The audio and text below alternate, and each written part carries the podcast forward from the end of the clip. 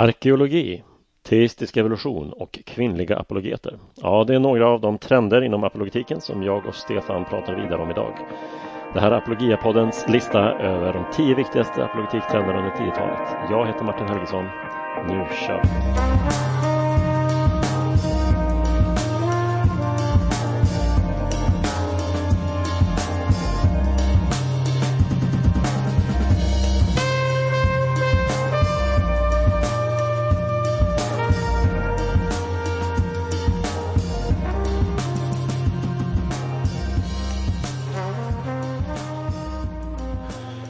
Välkomna tillbaka till Apologia-podden och snacka om att världen har förändrats under de två veckor som har gått sedan vi sände det senaste avsnittet. Wow! Eh, jag hoppas att ni lyssnare mår bra och är eh, rädda om er själva och varandra där ute.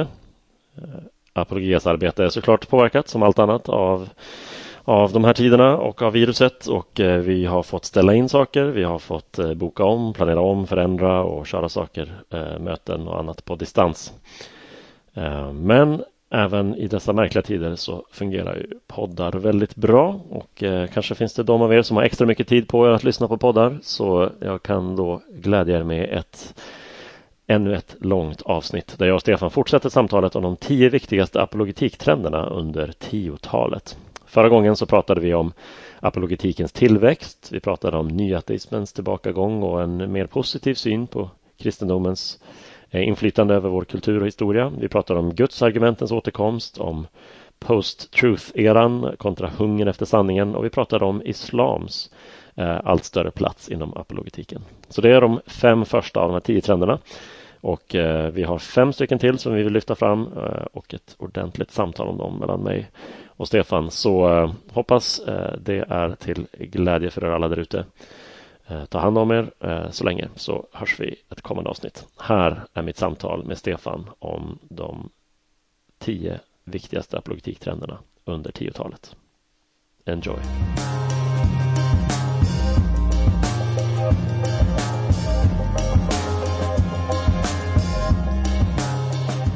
Så. Den sjätte eh, trenden inom apologetik är ju eh, lite grann det arkeologiska läget och eh, jag tänker framförallt på en upptäckt som har gjorts det senaste decenniet och det handlar om en ring med Pilatus namn på som eh, grävdes upp redan under 60-talet men eh, en del saker som grävs upp det är sådana mängder att en del av det blir liggande bara i ett förråd någonstans och så tar det flera decennier tydligen innan någon har tid att katalogisera och analysera och sen publicera information. Och eh, det var så 2018 publicerades nyheterna om den här ringen med Pilatus namn på. En ring av koppar som man tror, bland annat just materialet, så är det osannolikt att Pilatus, eh, att det var hans egen ring, men att den ändå handlar om eh, Bibelns Pilatus. Så det är väl förutom, det finns en sten, Pilatusstenen som man också hittar på 60-talet och så finns det lite text belägg från dem utanför Bibeln, Josefus och sådär. Men det är i alla fall ett, ett intressant arkeologiskt fynd som har stärkt eh, på något sätt den allmänna bakgrundskunskapen eh, eh och, och, indirekt då tillförlitligheten i Nya Testamentet. Eh, finns det fler delar av någon slags arkeologisk trend som vi skulle lyfta fram, tycker du? Ja, det här är ett område där vi hade kunnat gräva djupt, så att säga. Ja, bra där. Ja, och, just Pilatus är ett, det är ett det är ett väldigt illustrativt exempel på, på hur det här fungerar. Här Nya Testamentet, eh, i evangelierna så läser vi om, om Pilatus. Han har då en självklar roll i, i berättelsen om eh, avrättningen av Jesus. Det är han som måste, måste fälla den avgörande domen för att det ska kunna verkställas och det är han som eh, låter sina soldater verkställa avrättningen av Jesus. Och det är ett väldigt centralt element i, i evangeliernas berättelse om vad hände med Jesus. Han nämns fortfarande i trosbekännelsen varje söndag till och med. Och han har ju då blivit en av världshistoriens mest kända personer. Ja. Genom att man i kyrkor som följer den mer traditionella liturgin varje söndag nämner hans namn. Korsfäst under Pontius Pilatus. Mm. Det hade han nog inte förväntat sig i eh, det ögonblicket han fällde dödsdomen att han därmed också historiskt beseglade det som skulle sägas om honom. Jag föreställer mig att han gärna hade haft något annat med som sitt eh, centrala livsverk. Just det. Så han nämns i evangelierna och eh, det var ju sen bekräftat i att Josefus och Tacitus, mm. så både judiska och historiska källor berättar om den romerske ståthållaren. Precis, jag glömde Tacitus där. Att, Eh, att det var Pontius Pilatus under denna tid. Så det har ju varit eh, helt självklart här, Nya Testamentets uppgifter passar precis in i, i, i det, den övriga kunskap vi har mm. från, från antiken. Men det blev då ytterligare intressant när man hittade den här stenen med inskriptionen om Pontius Pilatus eh, och hans position över Judeen. Mm. Och sen att man då hittar ytterligare en, en ring och det, det är ju så här historisk vetenskap fungerar och arkeologi fungerar att man man kan lägga ett mönster. Här är då många, många bitar som passar väl samman och de kan inte läggas på något annat sätt än att okej, okay, eh, eh, under 30-talet så var Pontius Pilatus ståthållare över, han var prokurator över mm. eh, eh Galileen. Mm. Eh, och det är ju så som eh, Bibeln är bekräftad på väldigt många andra punkter att de uppgifter som möter i, i de historiska texterna i Bibeln passar i många sammanhang in i ett sådant mönster som vi känner från andra texter från den tiden eller från, från arkeologiska, eh, arkeologiska utgrävningar. Här, här är det självklart så här att för varje århundrade som vi går längre bak i tiden så blir ju mönstret svagare. Eh, och det, det är ju inte eh, förvånande därför att tiden, har gått eh, tiden är då längre. Eh, mer material har försvunnit och har förstörts. Eh, mm det material som producerades var kanske av sämre kvalitet tidigare. Så det Dessutom så det, också. Det ligger begravt, eh, allt djupare begravt och eh, vi vet inte alltid exakt var. Nej. Platsnamn förändras och sådana saker. Så är det. Så att det, om man följer den bibliska storyn bakåt så, så glesnar ju bekräftelserna mm. och en del kritiker eh, tar ju det till intäkt för att titta här, det här kan inte ha hänt för här är bekräftelserna så mycket svagare. Eh, men det är faktiskt ett felaktigt sätt att resonera. Det är fullt naturligt att det glesar ut för det gör det när det gäller vår allmänna kunskap. För varje nytt sekel vi går längre bak så vet vi mindre. Mm. Eh, och vi kan följa den bibliska historien runt, eh, runt Nya Testamentets tid har vi massor med information och väldigt många möjligheter att lägga pusslet hur saker och ting hänger ihop. Om man fortsätter tillbaka till Daniel och den babyloniska fångenskapen så är det fortfarande ganska mycket som går att, att koppla samman därför att vi har mycket material och texter från det babyloniska rikets tid. Men sen bortom det babyloniska riket så börjar det glesa ut de 500 åren tillbaka till, eh, till Saul och David och, och Salomo, alltså till kungatidens början. Mm. Där glesar det ut. Men där har det de senaste åren har man gjort nya utgrävningar i Jerusalem där det är flera saker som rör både David och Salomo som har fått bekräftelse av deras byggnadsverk och byggnadsprojekt som Gamla testamentet talar om. Så trots att det då är tusen år före Nya testamentet eh, så, eh, så har man hittat sådana här eh, bekräftelser och kopplingar och kan lägga, även om det är mycket svagare, Eh, kan ändå foga in bitar i ett, ett mönster. Precis. En viktig princip här är ju att har man, har man textbevis så ska ju eh, eh, menar, arkeologiska bevis eh, är jättebra. Eh, men de måste tolkas och sättas in i en helhetsbild och texter är ju på det sättet mer värdefulla än, än arkeologiska artefakter. En ring kan inte förklara särskilt mycket. Eh, hade det inte stått namnet Pilatus på och vi inte hade haft någon bakgrundsinformation så hade den ringen i sig varit av väldigt begränsat eh, värde. Eh, men att texter är ju väldigt primära här och mm. att texter i avsaknad av andra typer av arkeologiska bekräftelser och så får tas på, så att säga, tas på allvar prima facie. Vi behöver inte ha andra, tredje, fjärde bekräftelser på dem utan vi tar dem uh, at face value som man säger på engelska. Jag letar efter den svenska motsvarigheten. Men, um, tills vi har skäl att tro motsatsen helt enkelt. Så, så, att man inte utgår från med en skepticism när man möter mm, ett fynd. Mm. För då kommer man ingen vart. Det är en jätteviktig, jätteviktig princip i historia att eh, man kan inte börja med att ifrågasätta ett textmaterial. Utan utgångspunkten är ju, är ju den, den, den motsatta. Mm. Att mm. skrivna källor det är ju det mest intressanta som vi har ifrån historia. Och, och därför så måste utgångspunkten vara att eh, läsa dem eh, och ta på allvar fram tills dess att det finns någon anledning att, att ifrågasätta det som står i, eh, i texten. Mm. Bra, det räcker nog kanske om de arkeologiska upptäckterna de sista åren. Ska vi ta en kopp kaffe och en klunk kanske räcker. Och uh, traska vidare till nummer sju.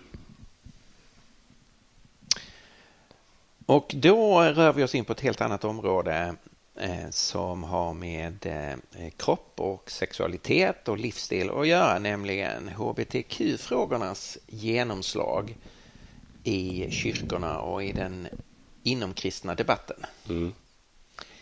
Då kan man ju säga att eh, frågor om sexualitet det har ju diskuterats livfullt i kulturen under lång tid. Och eh, det har ju varit en hel del kristna sammanhang som eh, har försökt hålla de frågorna ifrån sig därför att det, man talar hellre om andra saker. Det finns eh, kanske för församlingens, från församlingens sida så finns det andra frågor man hellre, hellre har velat tala om och bli offentlig kring. Men ja. det har ju under 10-talet här blivit allt mer omöjligt kan man säga att försöka huka eller ducka i de här frågorna. Och eh, vi befinner oss nu i en situation där den kristna församlingen antingen kapitulerar inför vad kulturen säger och eh, blir ett ek av det, eh, återupprepar så att säga vad, ja, vad vi har runt omkring oss. Eller så måste man börja tänka igenom frågor om sexualetik mm. och göra en apologetik för sex. Mm. Alltså ett, ett, att förklara och försvara den eh, klassiskt kristna eller den bibliska eller vad, vilket uttryck vi nu vill ha synen på, på kropp och sexualitet. Precis. Precis. Nej, det går liksom inte längre att ignorera eh, frågorna för det, det här är egentligen, det är länge sedan, det är inte de här senaste tio åren, men det är länge sedan de här frågorna eh, flyttade in eh, mm. innanför. Det handlar inte längre om någon slags eh, kyrkan eller världen utan vi måste inse att vi har runt omkring oss människor som identifierar sig med sin identitet eller med sin läggning så att säga praktiserar en sexualitet som som gör att den kristna tron ställs, sätts i fråga och vi måste formulera ett svar. Eh, varför tror vi som vi gör? Varför tror vi att det är någonting gott och inte bara som det i kulturens ögon då ofta framställs ett problem eller ja, någonting som är en moralisk eh, kvarleva från en svunnen tid. Um, så um, vi är lite sent på bollen ofta, men uh, vi kan inte annat än att ge oss in i, i, i debatten så att säga i frågorna just nu. Nej, det, det, de frågorna pressar sig på oss. Mm. Dels från kulturen utifrån men också det kommer inifrån. Nu, nu växer det upp en generation som i, i förskola och skola, i media, i underhållning, överallt har lärt sig att tänka och tala på ett, ett visst sätt mm. om sexualitet och, och hbtq-frågorna inte minst. Och eftersom kyrkorna har varit ganska tysta i de här frågorna eh, och man inte har fått ett, ett alternativ så pressar det ju nu på underifrån en generation som tar för givet att den kristna tron säger samma sak som, eh, som kulturen. Och det blir ju utgångspunkten. Har man inget annat så, så tänker man att, att det här är ett område som den kristna tron inte talar om mm. eller där den bara bejakar de andra rösterna. Den processen går av sig själv ja. om kyrkan inte medvetet eh, gör någonting. Och, och, där, där måste man ju säga att eh, vi kan se något intressant här i Sverige. Det är ju när det gäller eh, frågor om, eh, om eh, det, som står för, eh, det som står för T och Q mm. så har ju Olof Edsinger med sin bok när minoriteten tar majoriteten som gisslan skrivit väldigt bra kring transfrågor. Eh, Ray Baker och Olof Edsinger har ju eh, tillsammans varit redaktörer för boken Bekänna färg som ju är den, den viktigaste boken i Sverige kring eh, hbtq-frågor och en, en kristen respons. Mm. Eh, en bok som eh, eh, en, en, bok som församlingar verkligen skulle behöva studera. Och sen har jag ju själv försökt i, i boken Nakna utan att blyga, blygas ta ett bredare grepp kring sexualitet, inte bara hbtq-frågorna utan grundläggande, vad är egentligen den kristna synen på, på kropp och sexualitet. Nej, för det, det är viktigt här att se att eh, det, det handlar, man kan här inte bara tala om enskilda frågor, homosexualitet eller bisexualitet eller eh, könsdysfori. Så, utan man behöver också backa och, och ta helhetsgreppet. Ja, visst. Eh, hur ska vi tänka kring det här området?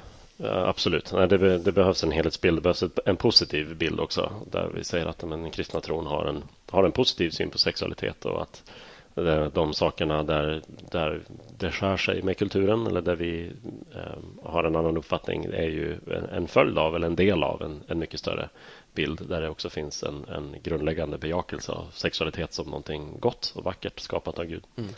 Um, och det, ja, det har vi inte alltid gjort bra, men eh, Nej, man, behöver, man behöver både en helhetsbild där man liksom tar hela det här området och sen så behöver man eh, konsekvens. Mm. Att man faktiskt har ett principiellt tänkande som man tillämpar över hela linjen. Ja, visst. Och det är väldigt kännetecknande för vår, vår tid att man, att man inte bryr sig om eh, konsekvensen. Så på vissa, i vissa frågor har man väldigt starka övertygelser och det är liksom självklart. Nej, men i Sverige så vi tillåter inte polygami. Nej, det är förbjudet att köpa sex. Mm. Eh, nej, eh, barn får inte involveras. Vi måste hålla åldersgränserna här kring sexualitet och det är liksom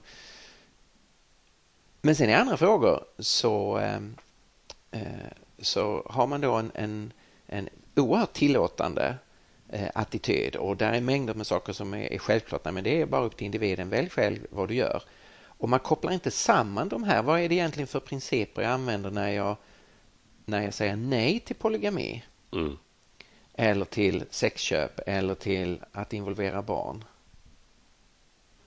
Eh, och därför så är, eh, är vår kultur här mycket motsägelsefull. Så det handlar både om att ta en helhetsbild och att kunna tänka konsekvent, att tillämpa ett enhetligt tänkande. Mm. Mm. Nej, den här, det här kommer inte gå över det, heller. Det kommer inte gå att eh, låtsas som att det inte finns och det kommer inte gå att låtsas som att eh, frågorna försvinner utan det är helt enkelt något som eh, kristen apologetik och den kristna församlingen som helhet måste ta i och jobba med. Så är det. Och man kan tycka det är tråkigt och man kunde önska att man var i en tid där man slapp ta i sådana frågor. Men vi, vi ska påminna oss om vi kristna att eh, när kristendomen växte fram så var kontrasten till det omgivande romarriket var ännu större än i vår tid. Allt det vi har i vår tid fanns, men det fanns också ytterligare saker mm. som självklart bejakades i, i den tiden, eh, som pedofili. Så den kristna kyrkan hade faktiskt en ännu större utmaning i relation till frågor om sexualetik eh, i, i romarriket. Och det som kännetecknade den kristna kyrkan då, det var att man inåt var väldigt tydlig att man talade om vad är, en, eh, vad är den kristna vägen när det gäller sexualitet? Vad kallar Jesus att, eh, oss till kring det här området? Och man gav inte efter för det som fanns runt omkring utan arbeta, arbetade fram en distinkt kristen hållning. Detta är vad lärjungaskap innebär. Så man, man eh, hade en tydlighet inåt och sen hade man en apologetik utåt. Alltså man försvarade och förklarade den här, eh, det här synsättet mm. Eh, som kristna hade. Man Ja, för det provocerade ju även då och, och väckte frågor och allt möjligt. Ja, och det kan vi ju se redan i, i breven i, i Nya Testamentet. Ja. Eh, inte minst i första Korintierbrevet där eh, folk har, människor har kommit till tro men fortsätter att leva så som man tyckte var självklart på den tiden. Till exempel att, att eh, fria romerska män besökte prostituerade. Mm. Och Paulus går väldigt noggrant igenom en kristen syn. Mm. Ja, det, det var spaning nummer sju eller trend nummer sju. Temperaturmässigt så tror jag vi har nått botten nu. Ja, det, det smakar inget vidare längre. Men och då talar jag om kaffet. Vi har ju bara, eh, vi har bara tre stycken kvar så att vi, vi kan nog klara det här. Håll ut. Löpa linan ut. Eh, nummer åtta då. Det är en, eh, en trend om att apologetik ses mer och mer som någonting som angår alla åldrar. Eh, och eh, vi har ju sett den här trenden i den engelsktalande världen Eh, Eh, engelskläsande världen. Eh, så Lee Strobel har gett ut böcker, apologetikböcker för barn. Eh, William Lane Craig har gjort det under några år. Och här i Sverige så har vi, om, om vi liksom inte fullt ut har kommit igång med det här än, så märkte vi ju senast här för några månader sedan när vi gjorde en crowdfunding-kampanj med vårt förlag om boken som Natasha Crane har skrivit om att, att hjälpa ens barn att, att tala om tro. När vi liksom gick ut med att vi ville göra en svensk översättning av den och, och samla in stöd till det så gick det ju fortare än vi hade vågat mm. föreställa oss. Så att, eh, att efterfrågan för, på apologetik för barn eh, finns här i Sverige också är, är ju uppenbart. Och det är ju en, eh, mycket hoppfullt att det börjar, börjar slå igenom. Och det är ju det, är en helt naturlig impuls hos kristna föräldrar. Hur, hur kan jag hjälpa mina barn? Mm. Och man kan ju se i församlingen att det i generationer som har varit nu så är det ju många som, som har sett sina barn eh, lämna den kristna tron. Alltså de har växt upp i en, i en kristen kontext men som tonåringar eller som unga vuxna så har man eh, antingen tydligt tagit avstånd eller lite mer otydligt glidit ifrån, glidit ja, bort ifrån tron. Mm. Så att den kristna traditionsförmedlingen den, den fungerar inte automatiskt. Nej. Den går liksom inte av sig själv och, och det kan man säga sociala tryck som kanske eh, längre tillbaka fanns att om du tillhörde en kristen församling, en kristen familj så stannade du kvar. Det sociala trycket är ju mycket, mycket mindre idag ja. Eh, och det är på ett sätt väldigt gott. Man ska inte vara, eh, man ska inte välja livsstil och övertygelse enbart utifrån socialt tryck utan kristen tro har en betoning av faktiskt av, av frihet och ansvar mm. att, att välja sin väg och också ta ansvar för den väg man har, eh, man har valt. Så, men det, om, om man då tar det på allvar, att det är inte det sociala trycket som ska styra in människor på, på en väg, utan övertygelser, så måste man ju eh, verkligen hjälpa människor att komma fram till personliga övertygelser. Eh, och därmed ett behov av apologetik för alla åldrar, från den yngsta söndagsskolan och uppåt till eh, pensionärsträffen. Precis, och jag kan ju bara säga av egen erfarenhet då, som, eh, som förälder. Det är ofta jag har samtal med mina barn eh, som rör ja, olika typer som, som glider in på apologetikens område. Och det är inte alltid alldeles självklart hur den apologetik som finns tillgänglig för vuxna eh, tillämpar sig på, på ett barns frågor. För barn kan ställa frågor som som är väldigt annorlunda. Eh, så att det är svårt att överföra och de kan komma från ett helt annat håll och det pedagogiskt kan det vara en utmaning även om det är ungefär liknande frågor. Så, så det finns verkligen ett utrymme för att ha något som är eh, ja, som är mer anpassat för olika åldersgrupper. Eh, även till och med de som inte själva läser böckerna men förlitar sig på föräldrar och söndagsskoleledare eller ungdomsledare som, som är bättre bevandrade i frågorna än de själva är. Och det, därför känns det ju jätteroligt att vi, vi här till eh, till, ja, kanske inte kan släppa någon releasedatum, men att vi här framöver ska eh, få se Natasha Cranes bok eh, på svenska som är en hjälp just för, till föräldrar att, mm. att reflektera över vad, vad är det vi egentligen tror på som kristna och hur kan jag själv processa det och så att jag sen också kan tala med mina barn om det. Mm. Så att det, och det behöver komma. Jag skulle ju eh, verkligen önska att eh, kristna som jobbar med barn och ungdomar, som jobbar med söndagsskola, eh, började producera också material som har en apologetisk, eh, ett apologetiskt innehåll. Ja, men visst. Det har lite att göra med det här vi sa under den, den första trenden, att det inte bara ska vara en, ett sidospår utan att det ska genomsyra det man gör och, och, det är inte så att bara en enda bok kan lösa eh, så att säga, problemen eller svara på alla frågor eller Nej, vi skulle behöva en ständig ström av eh, söndagsskolematerial ja. eller om, ta en sån sak som konfirmandmaterial mm. som eh, har en apologetisk eh, dimension. Absolut. Absolut. Vi tar en klunk kaffe på det. Det här är nästan som en avvänjningskur. Tror du kommer dricka mindre kaffe efter idag? Jag kanske blir absolutist. Ja, ja, det tror jag när jag ser det eh, i ditt fall. När det gäller kaffe. Alltså, det är kaffe vi pratar om. um, nummer nio. Nummer nio. Här är ett jättestort område, nämligen frågan om ursprungsfrågorna och eh, tolkningen av Bibeln. Ja, vad, vad har det varit för utveckling där sista Ja, det här är ju, det är ett område som eh, förstås alla kristna funderar på. Bibelns tre första kapitel eller om man tar Bibelns 11 första kapitel, det som ofta kallas urhistorien. Ja. Så alltså skapelsen, Adam och Eva, Kain och Abel, Noa och floden, Babels torn, liksom hela vägen fram till Abraham ur historien. Hur förstår vi de kapitlen och hur relaterar det till den verkliga, så att säga, universums historia? Mm. Jordklotets historia, mänsklighetens historia. Hur ska vi förstå det? Eh, och där har det ju under, under lång tid och, och faktiskt eh, genom stora delar av kyrkans historia så har, har ju delar av de kapitlen tolkats på ganska olika sätt. Det finns inte en, en helt enhetlig synsätt kring till exempel kapitel 1 om, eh, om skapelseveckan. Mm. Ja, visst.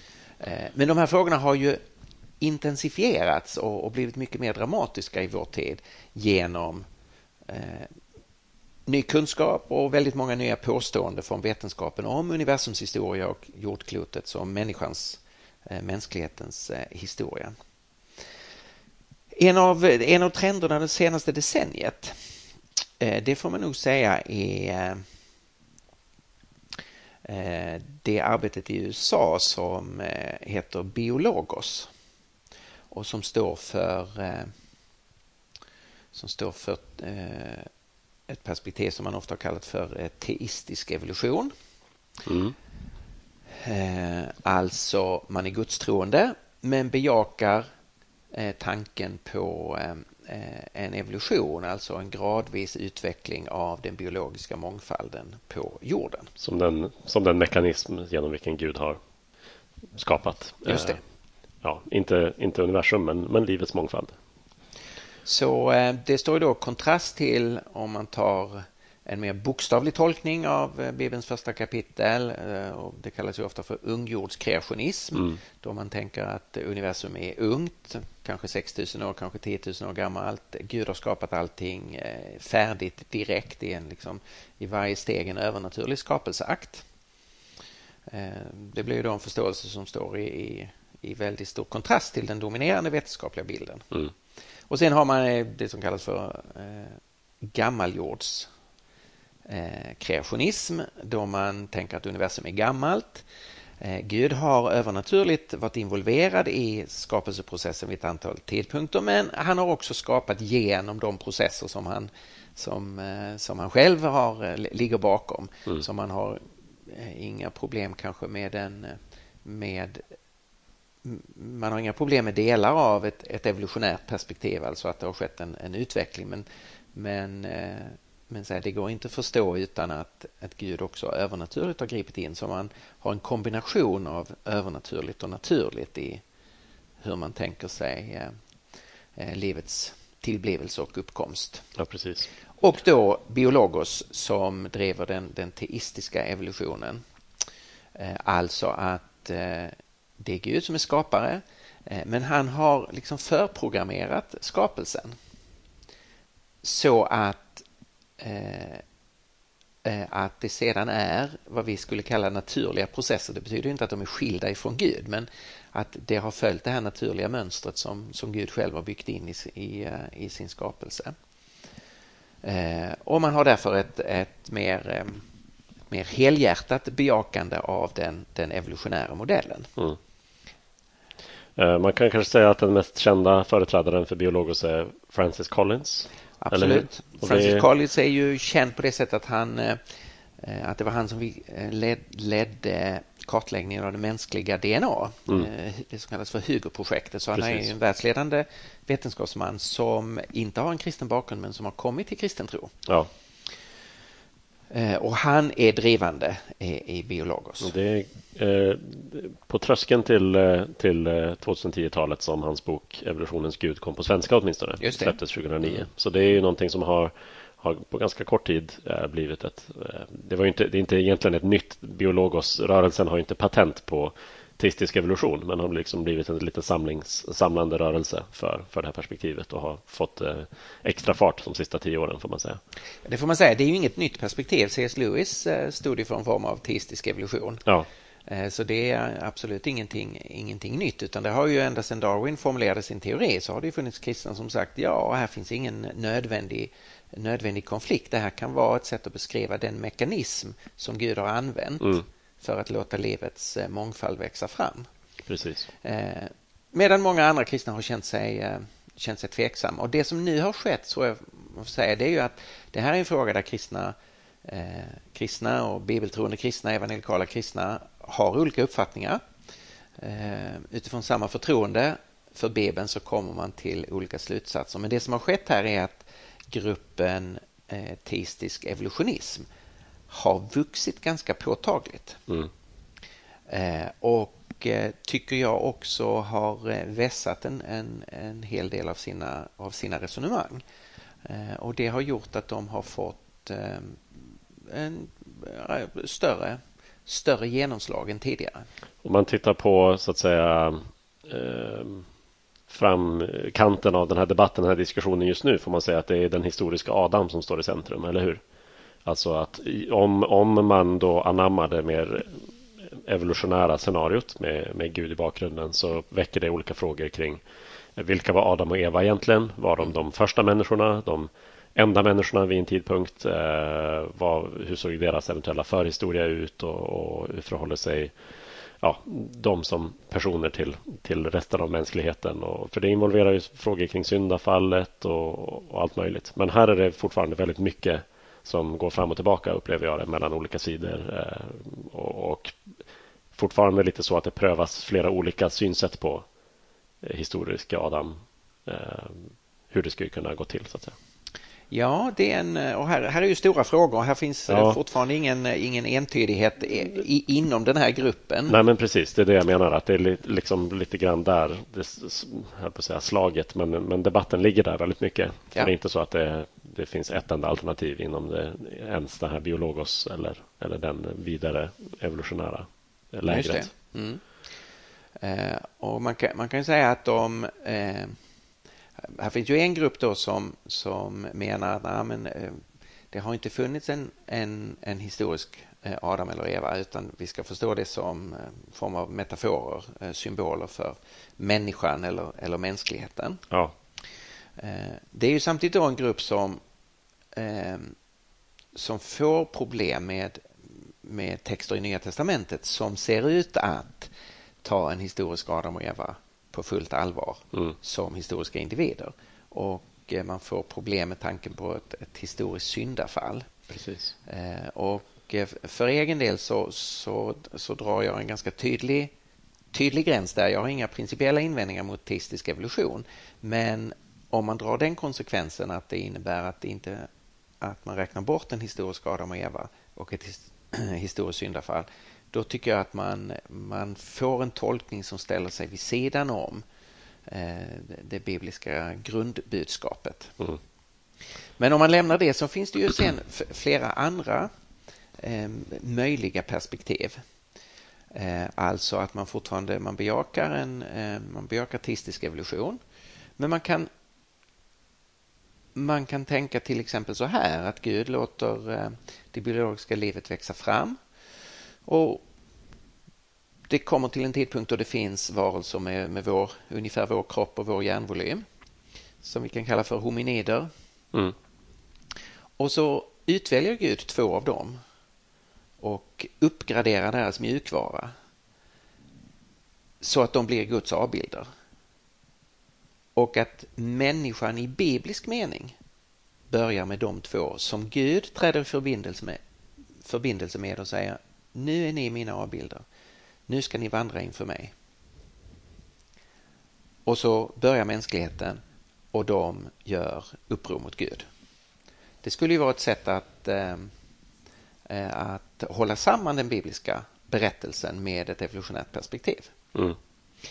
Eh, man kan också få ta en, en möjlighet som Timothy Keller eh, har, eh, har nämnt. Man skulle kunna tänka sig att Adam och Eva står som representanter för en, en lite större grupp människor. Just det, att de var någon form av hövdingar Just det. För, en, för en sån här stam. Eftersom Bibeln har ett den sortens eh, representativt tänkande som är lite främmande för oss i det individualistiska västerlandet men som är, ligger ganska naturligt eh, ur, ur ett bibliskt perspektiv att en, en person kan företräda en stam eller en grupp eller ett kollektiv. Absolut.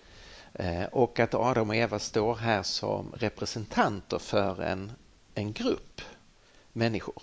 Mm. Och där de gör ett val å deras vägnar eller kanske till och med med en bejakelse av den gruppen men det är de som gör, eh, gör valet. Och det skulle i så fall förklara vem det är som Kain gifter sig med. Jag tänkte precis på det också för där verkar det plötsligt finnas en en fru, någon med frupotential eh, som, som finns på en helt annan plats plötsligt och som vi undrar vart kom den här personen ifrån? Ja, det skulle förklara i så fall varför Kain säger vem som helst som jag möter kan slå ihjäl mig. Mm, det verkar lite obefogat. Och lite han går bort rädsla. och bygger en stad. Aha.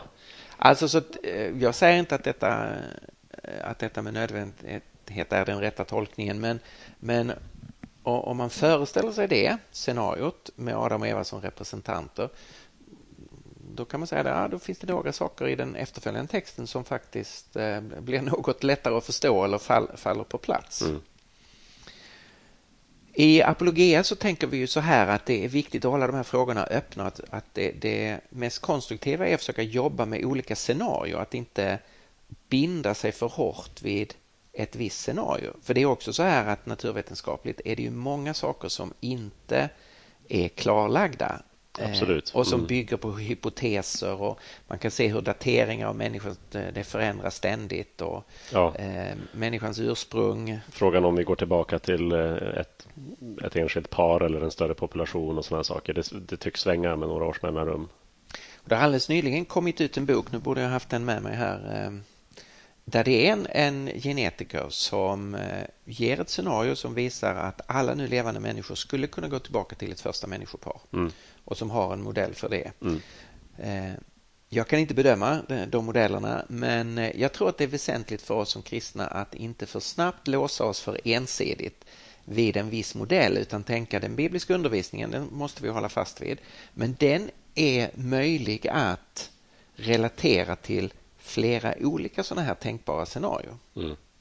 Eh, och, och, självklart är det så här att den nuvarande vetenskapliga modellen den kan ju vara falsk. Alltså all sann vetenskap är ju öppen för korrigering, modifiering, omprövning. Så, ja. Eh, så jag menar, det är förstås ett alternativ. Eh, och sen andra alternativ är ju att na, nuvarande vetenskapliga läge och det finns en hel del som talar för det är någorlunda korrekt, korrekt beskrivning. Men det går då att, att eh, relatera till en, en förståelse av de bibliska texterna. Precis. Nej, det är viktigt att säga att vi har, vi har vår tolkning av Bibeln men Bibeln själv har större auktoritet än våra eh, förförståelser och, och to tolkningsmodeller som är befintliga. De kan vi behöva ompröva eh, emellanåt. Vi hoppas ju eh, här i Apologia framöver att kunna ge ut en debattbok där de här olika perspektiven eh, får presenteras av eh, företrädare som själva står för dem och sen eh, prövas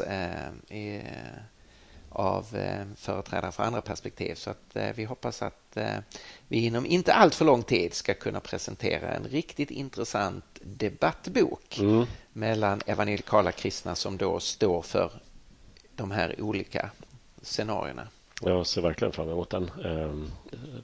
Ehm, så, så det hoppas vi att det går fort framåt och enligt plan.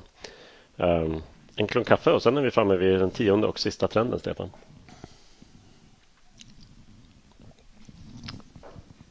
Så ja. ja. Jag vet inte vad du hade i din kopp, men jag hade en islatte här nu. Eh, det var samma här. Den var plötsligt lite godare än, än den var sådär runt den sjätte och sjunde punkten.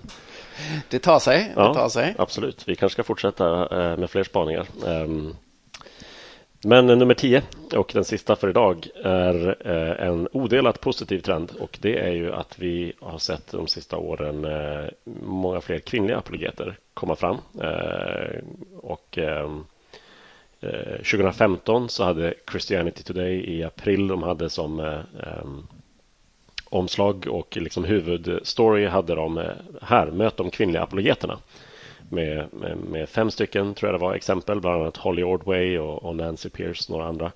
Eh, utöver dem så har vi eh, senare år eh, internationellt sett eh, och eh, till viss del också i Sverige eh, kommit i kontakt med Amy Orr Ewing som vi har gett ut en bok av och sen Rebecca McLaughlin och Sharon Dirks och ett flertal andra. Jag vet att du såg någon förteckning som den, den finska eh, apologetiska rörelsen eh, hade på, på kvinnliga apologeter. Det här är en jätterolig trend och, och välbehövlig. Det är, eh, det är väldigt positivt. För det är ju självklart så här att män och kvinnor har samma behov av att söka intellektuell klarhet. Vi har samma behov av att få svar på frågor. Vi har samma, samma intellektuella eh, kapacitet och så vidare och så vidare. Vi står ju som människor tillsammans. Mm. Samtidigt så blir det ju lätt så här i en kultur att ett eh, ett visst område eller en viss attityd kommer att domineras av antingen män eller av, eh, av, av, kvinnor. Och det kan ju vara så här att vi på stat, eh, statistiskt så, så kan vi ju som män och kvinnor kanske prioritera eh, vissa uttryck eller vissa, vissa attityder lite olika. Men i grunden så står vi inför precis samma sorts eh, utmaning. Och då har det ju varit så här att under rätt så lång tid så har apologetiken dominerats av, av män. Mm.